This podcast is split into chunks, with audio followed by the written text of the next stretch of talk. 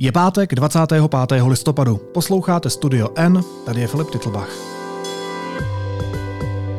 Dnes o Iránkách a Iráncích, kteří se odmítají vzdát.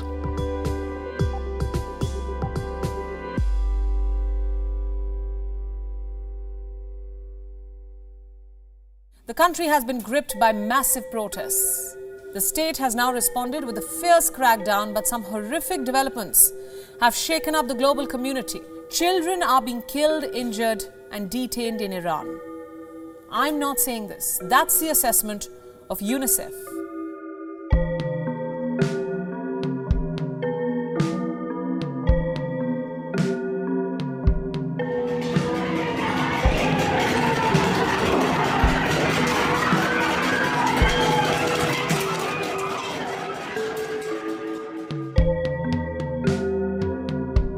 Protesty v Iránu trvají už třetí měsíc. Bouřící se Iránky a Iránce nezastavila střelba ani policejní obušky.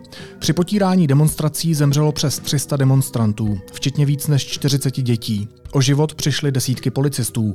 Zatčeno je nejméně 14 tisíc lidí. A podle agentur si šest z nich už vyslechlo rozsudek. Čeká je trest smrti.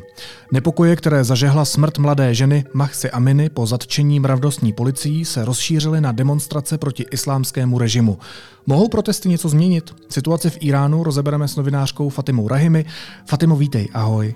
Ahoj a děkuji za pozvání.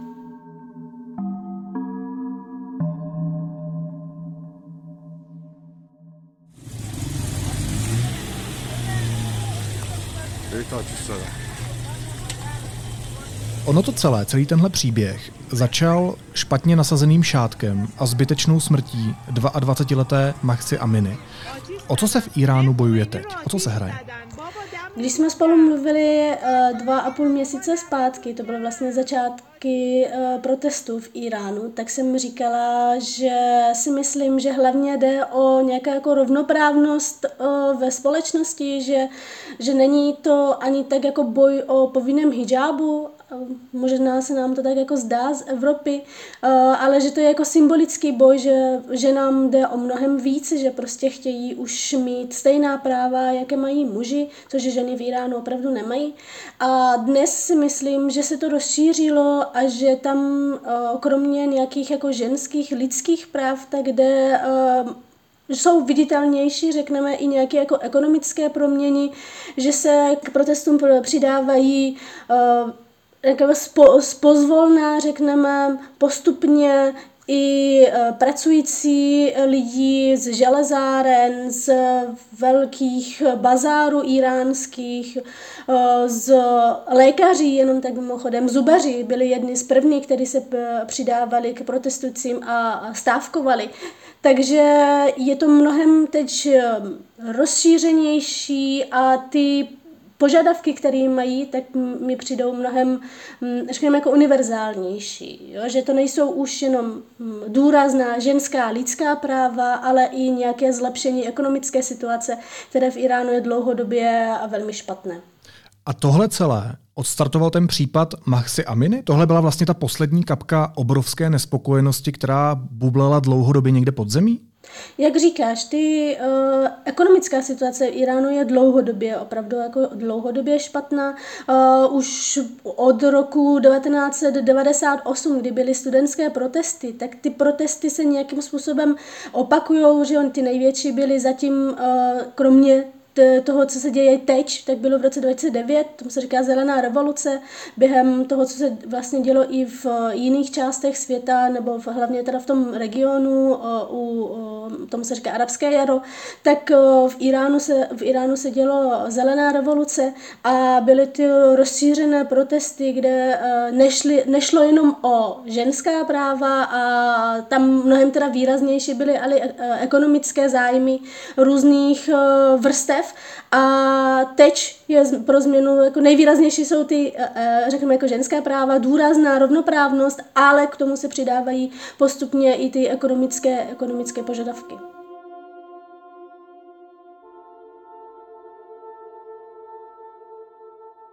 Fatimo, kdo v téhle atmosféře pod tím iránským režimem zažívá největší útisk? Mm, no, kromě samozřejmě žen, a, a, ale i mužů, tak kdybych zůstala u těch um, náboženských a, a, a řekneme nějakých etnických menšin, tak hodně v současné době kurdové, ale i balučové, kurdové z provincie Kurdistán, iránského Kurdistánu a balučové z provincie Sistan Balučestán, což je zase další část, i provincie Iránu. A, a Kurdové jsou opravdu jako hodně uh, uvěznění, ale i oni vlastně mají i historii nějakých jako hnutí, které fungovaly v tom Kurdistánu a ty hnutí jsou rozbíjeny, lidé jsou zavřeni, takže uh, bych řekla, že kromě teda opravdu jako většinové samozřejmě mužů a žen, který jich je hodně, uh, hodně ve vězení, tak z těch menšinových, tak hodně kurdové a balučové.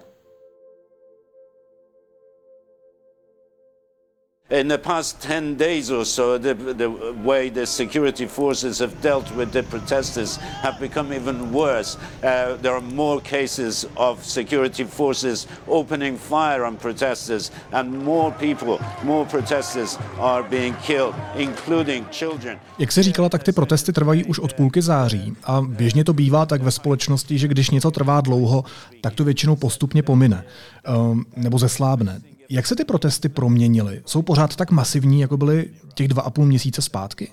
Je ta nespokojenost taková, že to opravdu živí ty protesty?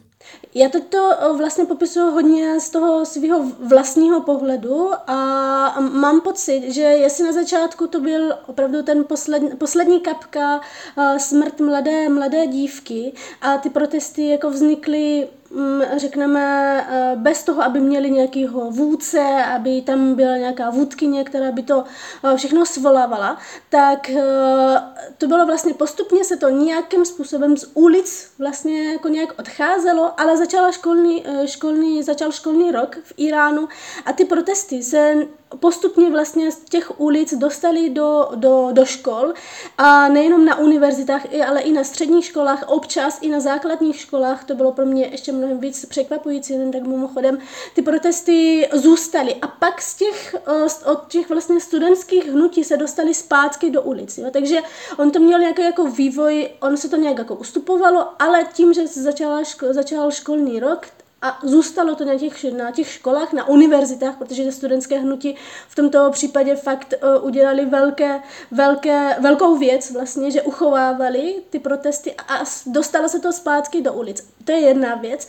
Pak další věc je to, že možná se k tomu ještě dostaneme, jo, ale tady opravdu zatím, se ne, zatím nevypadá, že by zatím stála nějaká určitá skupina nebo uh, jednotlivec uh, a vypadá to, že například po pohřby různě těch, o, o, na, na, na začátku uvedl, že už je víc než 300 mrtvých, ale to jsou 300, o kterých víme. Nevíme, kolik je jenom tak mimochodem doopravdy, protože uh, iránský režim nechce nechce uvádět přesná čísla, ale těch víc než 300 tak nějakým způsobem mývají pohřby. A pohřby v islámské, v té perské tradici jsou velmi důležité. Takže nejenom třetí den od pohřbu, pak je sedmý den od pohřbu a pak čtyřicátý den a pak roční výročí jsou důležité, důležité události. A to jsou vlastně takové jako situace, kdy uh, lidi chodí spolu na ty pohřby a ty protesty vlastně jsou uh, i kvůli těm pohřbům nějak jako oživené, řekneme, jo, což to zní jako morbidně, ale, ale je to tak. A pak ještě další důvod mě přijde jako důležitý, že to jsou uh, třeba jako fotbalové, fotbalové uh, utkání teď, když teď zrovna spolu mluvíme, tak probíhá v Katáru mistrovství světa a první zápas Iránu z Anglii, když jsme se mohli dívat, tak bylo, mi, bylo, pro mě zajímavé, že přestože Irán prohrál, tak Iránci vycházeli a část teda společnosti, ne všichni samozřejmě, mluvíme o 80 milionovém státu, část lidí oslavovalo vítězství uh, Anglie nad, nad Iránem. Well, Bellingham's in there! And what a moment for the teenager!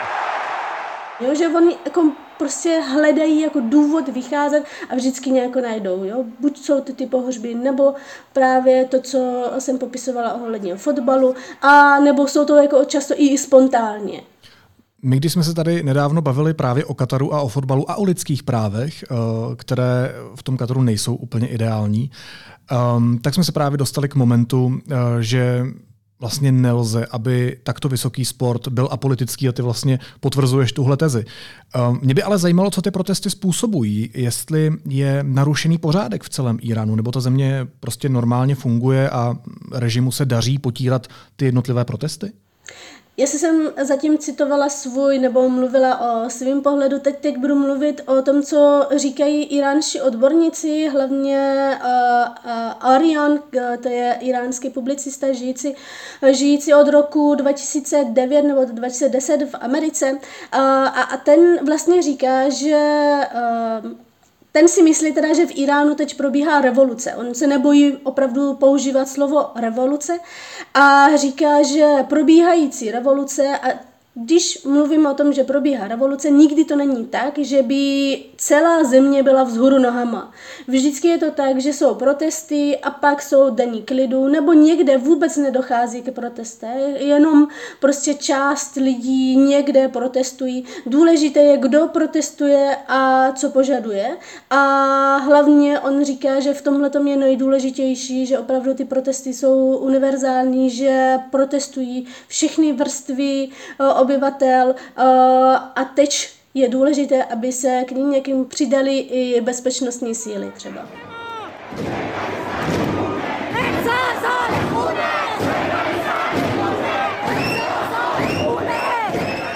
si v září eh, ve studiu N právě popisovala výjimečnost faktu, že spolu demonstrují velmi odlišné skupiny lidí. Teď říkáš, že to tedy platí pořád. Eh, taky si naznačila před malou chvílí, že by bylo dobré bavit se o tom, jestli ty protesty mají nějakou vůdkyni nebo jestli mají nějakého vůdce. Kdo to tedy celé organizuje? Kdo to celé drží pohromadě? Uh, zatím úplně není známo, jestli zatím jako někdo stojí, nebo jako nějaký, jak už jsem říkala, jestli nějaký jako jednotlivec nebo nějaké hnutí. A vypadá to, že opravdu ne. A to je právě to možná zajímavé, proč, uh, nebo jak se to děje, že ty lidi jako protestují bez toho, aby tam za, zatím někdo stál. A musím říct, že ono to ještě vypadá tak, že vypadá to třeba, že by to někdo mohl nějak víc třeba organizovat, že se najde nějaký člověk jako viditelnější a hned je zavřený, jo? že hned prostě jenom stačí udělat nějaký gesto podporující, napsat nějaký, nějaký um, heslo, třeba právě že na život svoboda, který je jako jádrový heslo o těch protestů a skončí na, na policejních stanicích. Jo? Takže uh, zatím to opravdu vypadá, že za, za, za ty protesty protesty, žádné hnutí a jednotlivci nestojí a myslím, že ještě potřebujeme čas, aby se to nějak jako ukázalo. A, ale jsou to spontánní většinou. No nicméně, mně se zdá, že to je uh, přinejmenším dost neobyčejné, že se protestní hnutí během dvou a půl měsíce nerozpadlo, zvlášť když nemá žádného vůdce, žádnou vůdkyni, někoho, kdo by to držel pohromadě. Co je teda drží pohromadě? Co je ten hlavní moment, který udržuje tohle celé v chodu? Eh, teď budu zase citovat toho svého oblíbeného Ariana, který říká, že největší emoce, které vlastně jako drží lidi pohromadě, je jako naštvanost. Jo, zan zendegi azadi, mark berdiktator rozum by tolik lidí nedonutilo chodit do ulic a protestovat, ale když je člověk naštvaný a těch naštvaných lidí je v, v, v Iránu opravdu hodně a nejenom kvůli tomu, že část z nich eh, ztratili svý eh, nejbližší lidi, eh, ať jsou to synové, bratři, sestry, jo, víc než 14 tisíc lidí je zavřených, takže hodně lidí má blízk, svého blízkého ve vězení a často o něm třeba vůbec nic neví, jo, tak možná to naštvanost, jo, že to je něco, co prostě lidí drží, drží uh, pohromadě, ale možná i nějaké naděje, naděje na to, že konečně teď, když už jsme šli tak hodně do toho, takže by mohla konečně ta změna přijít. Jo. Takže říkám, naštvanost a naděje. Rozumím tomu. Eh, když jsme se ještě bavili o té vůdkyni nebo hypotetickém vůdci, tak vláda logicky nechce, aby demonstranti a demonstrantky měli vůdce a právě proto zatýká i nepohodlné celebrity. Například herečka Hengome Gaziany řekla na Instagramu, cituju, Možná to bude můj poslední příspěvek. Ať se mi od této chvíle stane cokoliv, vězte, že stojím za iránským lidem až do posledního dechu. V tom videu, ve kterém to říká, tak nemá hijab, svazuje si vlasy do culíku a opravdu to vypadá, že to byl zatím její poslední příspěvek. S velkou pravděpodobností byla zatčena stejně jako jiné celebrity. Co to znamená? Znamená to, že už tam není v bezpečí nikdo, ani lidé, kteří eh, dřív byli privilegovaní jako právě celebrity? Uh, no, mm, mm, pojem celebrita v Iránu má trošku jiný význam jako v Evropě nebo třeba v Americe, hlavně třeba v Hollywoodu. Uh, v Iránu celebrita může být jenom tak mimochodem někdo, kdo velmi hezky recituje Korán. Jo? Že, uh, a takový lidi jenom tak mimochodem se našli taky, kdo pro, protestující uh, nějak uh, dávali uh, poctu nebo prostě je nějakým způsobem podpořili.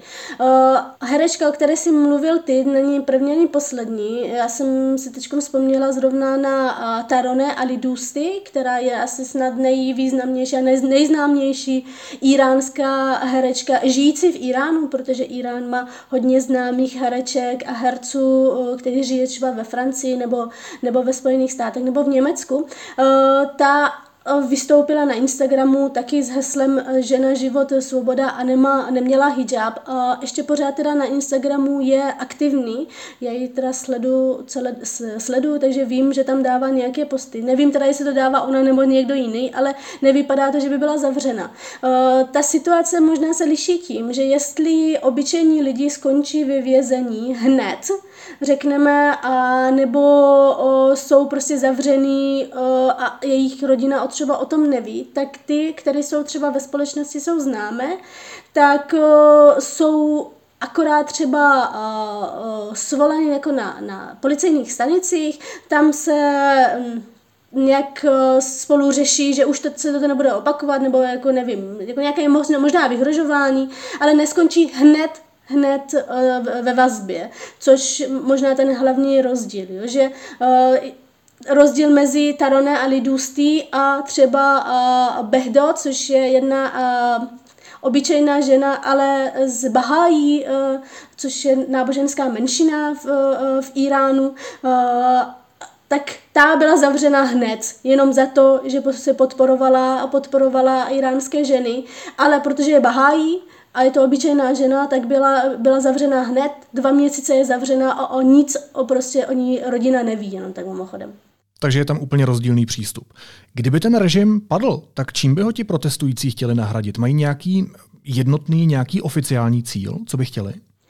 Uh, to je možná trošku nedostatek právě toho, když eh, ty protesty nejsou, nej, nemají, zase, eh, nemají nějakého mluvčího, není tam za, nestojí zatím někdo, protože ty požadavky jsou, že jsou různý. Každá, každá skupinka má něco jiného. Jestli teda to hlavní heslo je to žena, život, to svoboda, to znamená nějaký důraz na lidsko, lidská práva, nějaký důraz na ženská práva, nějaký důraz na rovnoprávnost, tak eh, řekneme, ten jako mm, uh, budoucnost uh, Iránu se může lišit samozřejmě taky podle toho, jaká, jaká zatím stojí další ideologie. Jo? Vznikají hlavně teda mimo Iránu, protože v Iránu je to složité něco vymyslet, protože skončíte hned ve vazbě většinou, tak venku vznikají různé, různé hnutí, snaží se spolupracovat demokratičtí myšlící lidí zprava, zleva, dokonce i monarchie anarchisté nějak spolupracují a snaží se nějak dávat podobu tomu, co moho, by mohlo stát, aby se hlavně neopakovalo, co se, co se dělo třeba v Syrii. To je jenom tak mimochodem uh, věc, na kterou opravdu Iránci myslí a mluví o tom.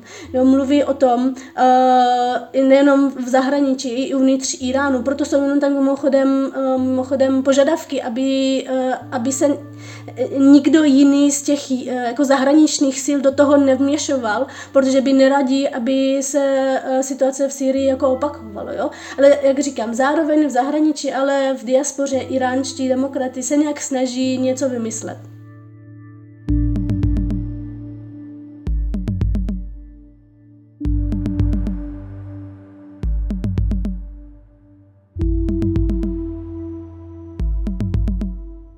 Iránu během těch protestů dochází k rozsáhlým výpadkům internetových služeb, především v mobilních zařízeních. Eh, co to znamená? Znamená to, že blokuje režim svým obyvatelům přístup k internetu? Je to jedna z cest, jak se snažíte demonstrace potlačit?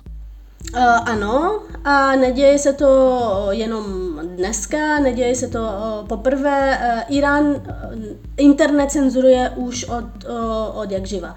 Jo, on cenzurovaný je vlastně v Iránu skoro všechno, což jenom tak mimochodem taková, taková vcuvka, na který jsem se s vzpomněla, že asociace asi více než 300 překladatelů se rozhodlo podpořit uvnitř Iránu iránský protestující tím, že už nebude vydávat cenzurované knihy. Jo, prostě to je jejich, jejich prohlášení. My uh, už uh, nech, odmítáme cenzurovat uh, díla, což tím jenom jsem chtěla říct, že nejenom internet, ale uh, rozhlas, televize, filmy, knihy, které čtete v Iránu, jsou částečně cenzurované. Nejznámější dílo, jen tak mimochodem asi současné uh, dětské četby Harry Potter, byl taky částečně cenzurovan. Jo, takže jsou místa, které prostě knížkách, které jako jsou celosvětově známé, tak v Iránu nedočtete, když čtete v perštině, v eh, iránském překladu. Takže není jenom internet a je to tak opravdu, jak říkáš, v poslední době jsou výpadky, dokonce ne, nefungují i různé takové opatření, které fungovaly předtím, jak, uh, protože Facebook nebo, nebo Twitter nebo Telegram byly částečně cenzurovaný a nějak lidi věděli, jak se k tomu dostat a teď je to o to složitější. Takže fungují různé nějaké jako zahraniční kartové daty, který uh, jim dává nějak uh, se dostat jako na ten internet, ale to se hrozně rychle vyčerpá, že jo? takže a, a přístup k tomu jako není úplně jako jednoduchý. Welcome back to the program. The UN Human Rights Commissioner says Iran is experiencing a human rights crisis as a result of the state's violent suppression ty jsi říkala, eh, že by ti protestující byli rádi, kdyby se zahraničí úplně nevměšovalo do té situace, aby to nedopadlo jako v Sýrii. Eh, Rada OSN pro lidská práva ale ve čtvrtek schválila misi, která má vyšetřit podezření na porušování lidských práv právě při potlačování těch protivládních demonstrací v Iránu. The unnecessary and disproportionate use of force must come to an end. The old methods and the fortress mentality of those who wield power simply don't work. In fact, they only aggravate the situation. We are now in a full-fledged human rights crisis. Jaký význam má tohle pro ty protestující? Mám pocit, že vlastně jako velkou. A jak když jsem mluvil, mluvila o těch jako zahraničních vměšování, tak jsem myslela víc tu jako velkou politiku, než to, že někdo je začne, jako vysílá nějakou podporu. To, že třeba je podporovali různí uh, hollywoodští herci, hollywoodští herečky, tak z toho uh, byli nadšení, část teda, část protestujících, jo. Ale když jsem mluvila o zahraničních vměšování, tak jsem myslela tu velkou politiku.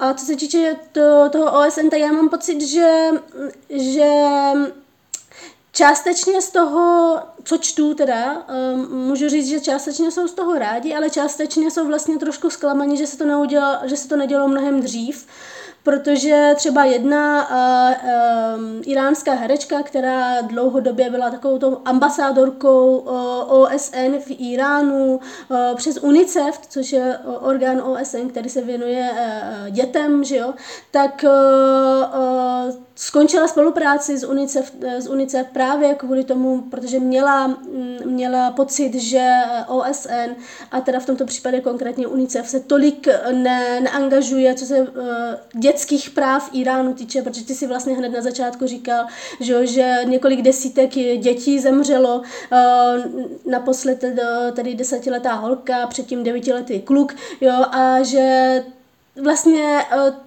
jejich pomoc nebo to, co se děje teď, přišlo mnohem později, mělo, mělo to přijít mnohem dřív. We were not able to get a resolution through earlier, which was really too bad with respect to China. Uh, but the fact that we've been able to do this on Iran is very significant. Um, the fact that we're going to we're going to try to establish a new mechanism, as they call it, really means that you're going to have uh, some very professional people collecting evidence, collecting data, and beginning to uh, gather the material that we need Ty střety v ulicích iránská vláda označuje za teroristické útoky. Což ale přece jinými slovy znamená, že má jistou důvěru při nejmenším části společnosti, protože k někomu promlouvá, někomu tu informaci zkrátka sděluje.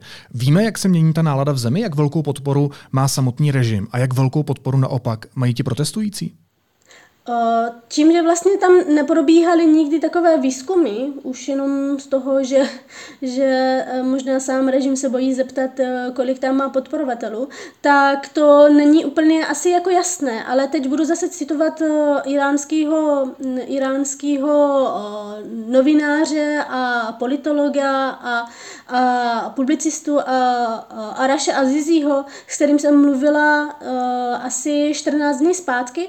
A ten teda teď žije v New Yorku a říkal mi, že si myslí, že mm, ono totiž to vypadá, že minimálně nějakých 40 až 50% obyvatel, obyvatel Iránu podporují nějakým způsobem ten režim. A on říkal, že si myslí, že to je jenom kvůli tomu, že teď jsou tou vládnoucí, eh, vládnoucí jako třídou. Že kdyby došlo k nějaké změně, že, že to je vlastně jako jaký strach, z nějaké jako změny, protože nevíte, co přijde dál, že jo, a teď nějakým způsobem to funguje, ta jako nějaké bezpečí je a když nějakým způsobem jste loajální k té vládě, tak můžete normálně žít, i když vám třeba ekonomicky není úplně, nebo finančně jako není úplně dobře, jo, ale bojí se nějak té změně a, a neví, co mají očekávat, že část je to tohleto, část pak samozřejmě můžou být uh, lidi, kteří nějak čerpají teď s, tou, s tím režimem režimem nebo eh, tím režimem mají nějaký, jaký, nějaký privilegium a ty samozřejmě nechtějí ztratit svoje uh, status quo, že jo, to, a to asi v žádném, v žádném režimu se to nějak uh, je část lidí prostě, který to jako drží, protože z toho něco jako z toho něco má. Že jo. A když budu teda citovat jeho, tak on říkal, že si myslí, že to je menšina a že, že to jsou většinou lidi, kteří opravdu se bojí změny. A že když ta změna přijde a ta změna bude pozitivní, to znamená, že vznikne, vznikne nějaký demokratický režim, že ty lidi, kteří se budou přidávat k tomu, bude mnohem víc, než si myslíme. Ano, přesně takhle udržuje část společnosti každý totalitní režim. Lidé, kteří s ním sympatizují, zkrátka mají privilegia a bojí se, že by oni přišli. Mimochodem, takové zkušenosti máme i z naší vlastní historie. Jsme teď po dvou a půl měsících moudřejší v té otázce, jestli můžou ty protesty něco změnit? Víme, kam se to vyvine?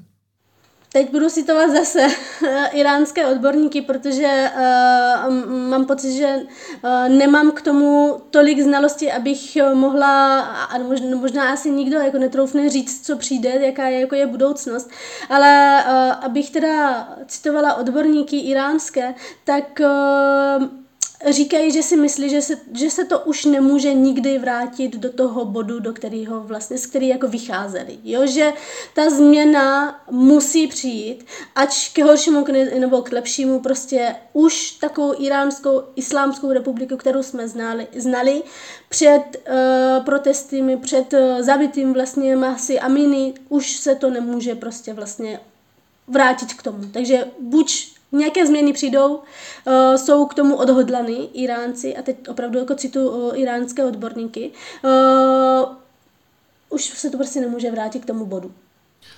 No a napadá mě ještě na závěr. Ten režim zabil stovky lidí a další nejspíš zabije.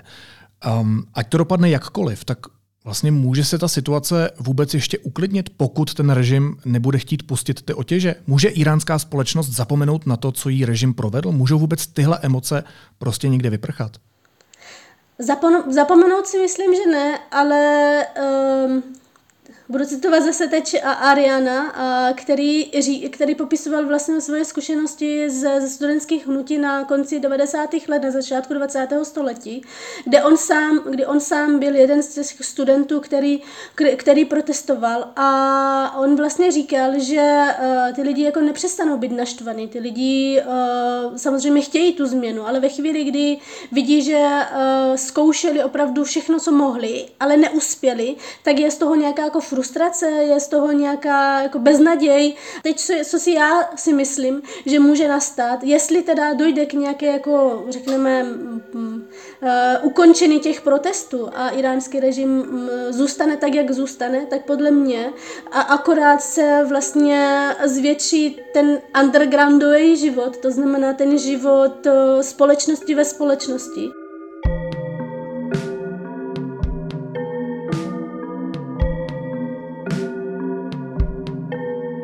Protože mm, i teď vlastně v iránská společnost fungovala tak, že to, co my známe z uh, demokratických, svobodných zemí, uh, nějaký uh, večírky, nevím, prostě koncerty, to, že ženy chodili, chodili tak, jak chtějí, tak se to dělo v Iránu, ale dělo se to v podzemí, že jo? Dělo se to prostě v podtají. Žili svůj tajný, svobodný život. Možná to zní, eh, zní divně opravdu, ale se to dělo. Jo? A akorát tohle to se může uh, zvětšit. Tak jim přejme, aby žili úplně svobodný život. Hostem Studia N byla novinářka Fatima Rahimi. Fatima, moc ti děkuji za informace a za tvoji analýzu a měj se moc hezky. Ahoj. Já děkuji, ahoj.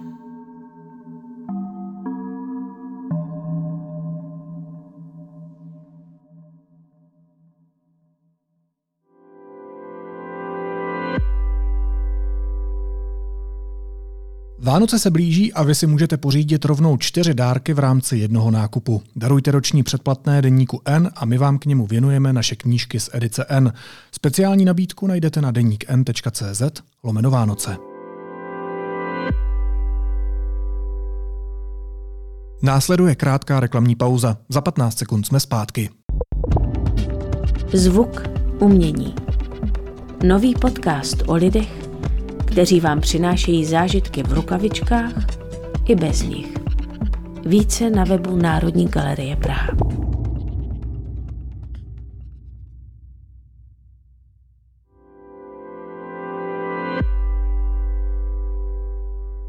A teď už jsou na řadě zprávy, které by vás dneska neměly minout. Ruské ministerstvo spravedlnosti zařadilo americkou technologickou společnost Meta Platforms na seznam extremistických organizací. Napsala to dnes agentura TAS. Meta je majitelem sociálních sítí Facebook a Instagram nebo komunikační služby WhatsApp. Deník N získal archivní dokumenty, které podrobně popisují cíle a obsah kurzu, který od roku 1988 studoval Petr Pavel. Vyplývá z nich, že postgraduální studium bylo určené pro přípravu kádrů vojenského výzvědného zpravodajství a hlavním záměrem bylo absolventy vyslat pod různým krytím do zahraničí. Víc se dočtete na deníkn.cz. Ukrajinské elektrárny se po plošných výpadcích způsobených ruskými raketovými útoky vracejí do provozu a už pokrývají zhruba polovinu toho, co Ukrajina potřebuje. Domácnosti jsou k síti připojovány postupně. V Kijevě bylo včera okolo 70% domácností stále bez proudu. Premiér Petr Fiala řekl prezidentu Miloši Zemanovi, že ještě potřebuje čas k podání návrhu na jmenování Petra Hladíka ministrem životního prostředí. Chce si prý být jistý, že jsou nejasnosti odstraněny a obžalovaný poslanec a expremiér Andrej Babiš, který se uchází o post hlavy státu, se do konce roku nezúčastní žádné debaty prezidentských kandidátů. Strategii pro leden teprve s týmem bude řešit, sdělil to České tiskové kanceláři.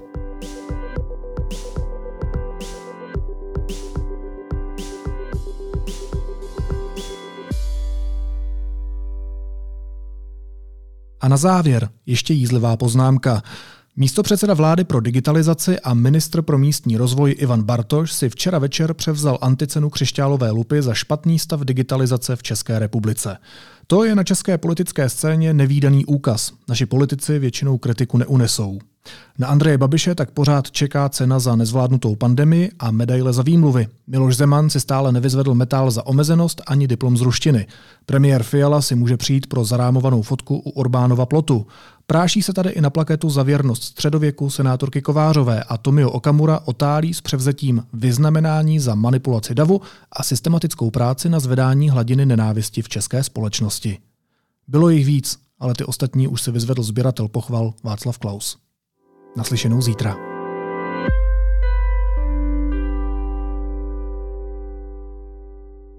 Někdy ten pohyb na jevišti cítím ve svalech a kloubech, jako by byl můj vlastní. jako bych vykonávala pohyby, které přesahují možnosti mého vlastního těla. Někdy je to jízda. Stojím hlavou dolů, dýchám a balancuju nebo se odevzdám rytmu. Říká se tomu prý kinestetická empatie a mají to třeba v Ponci na Žižkově. Ponec, divadlo pro tanec. Taneční program pro dospělé, děti, rodiny všech barev, seniory a seniorky i lidi prchající před válkou hledejte na www.divadloponec.cz.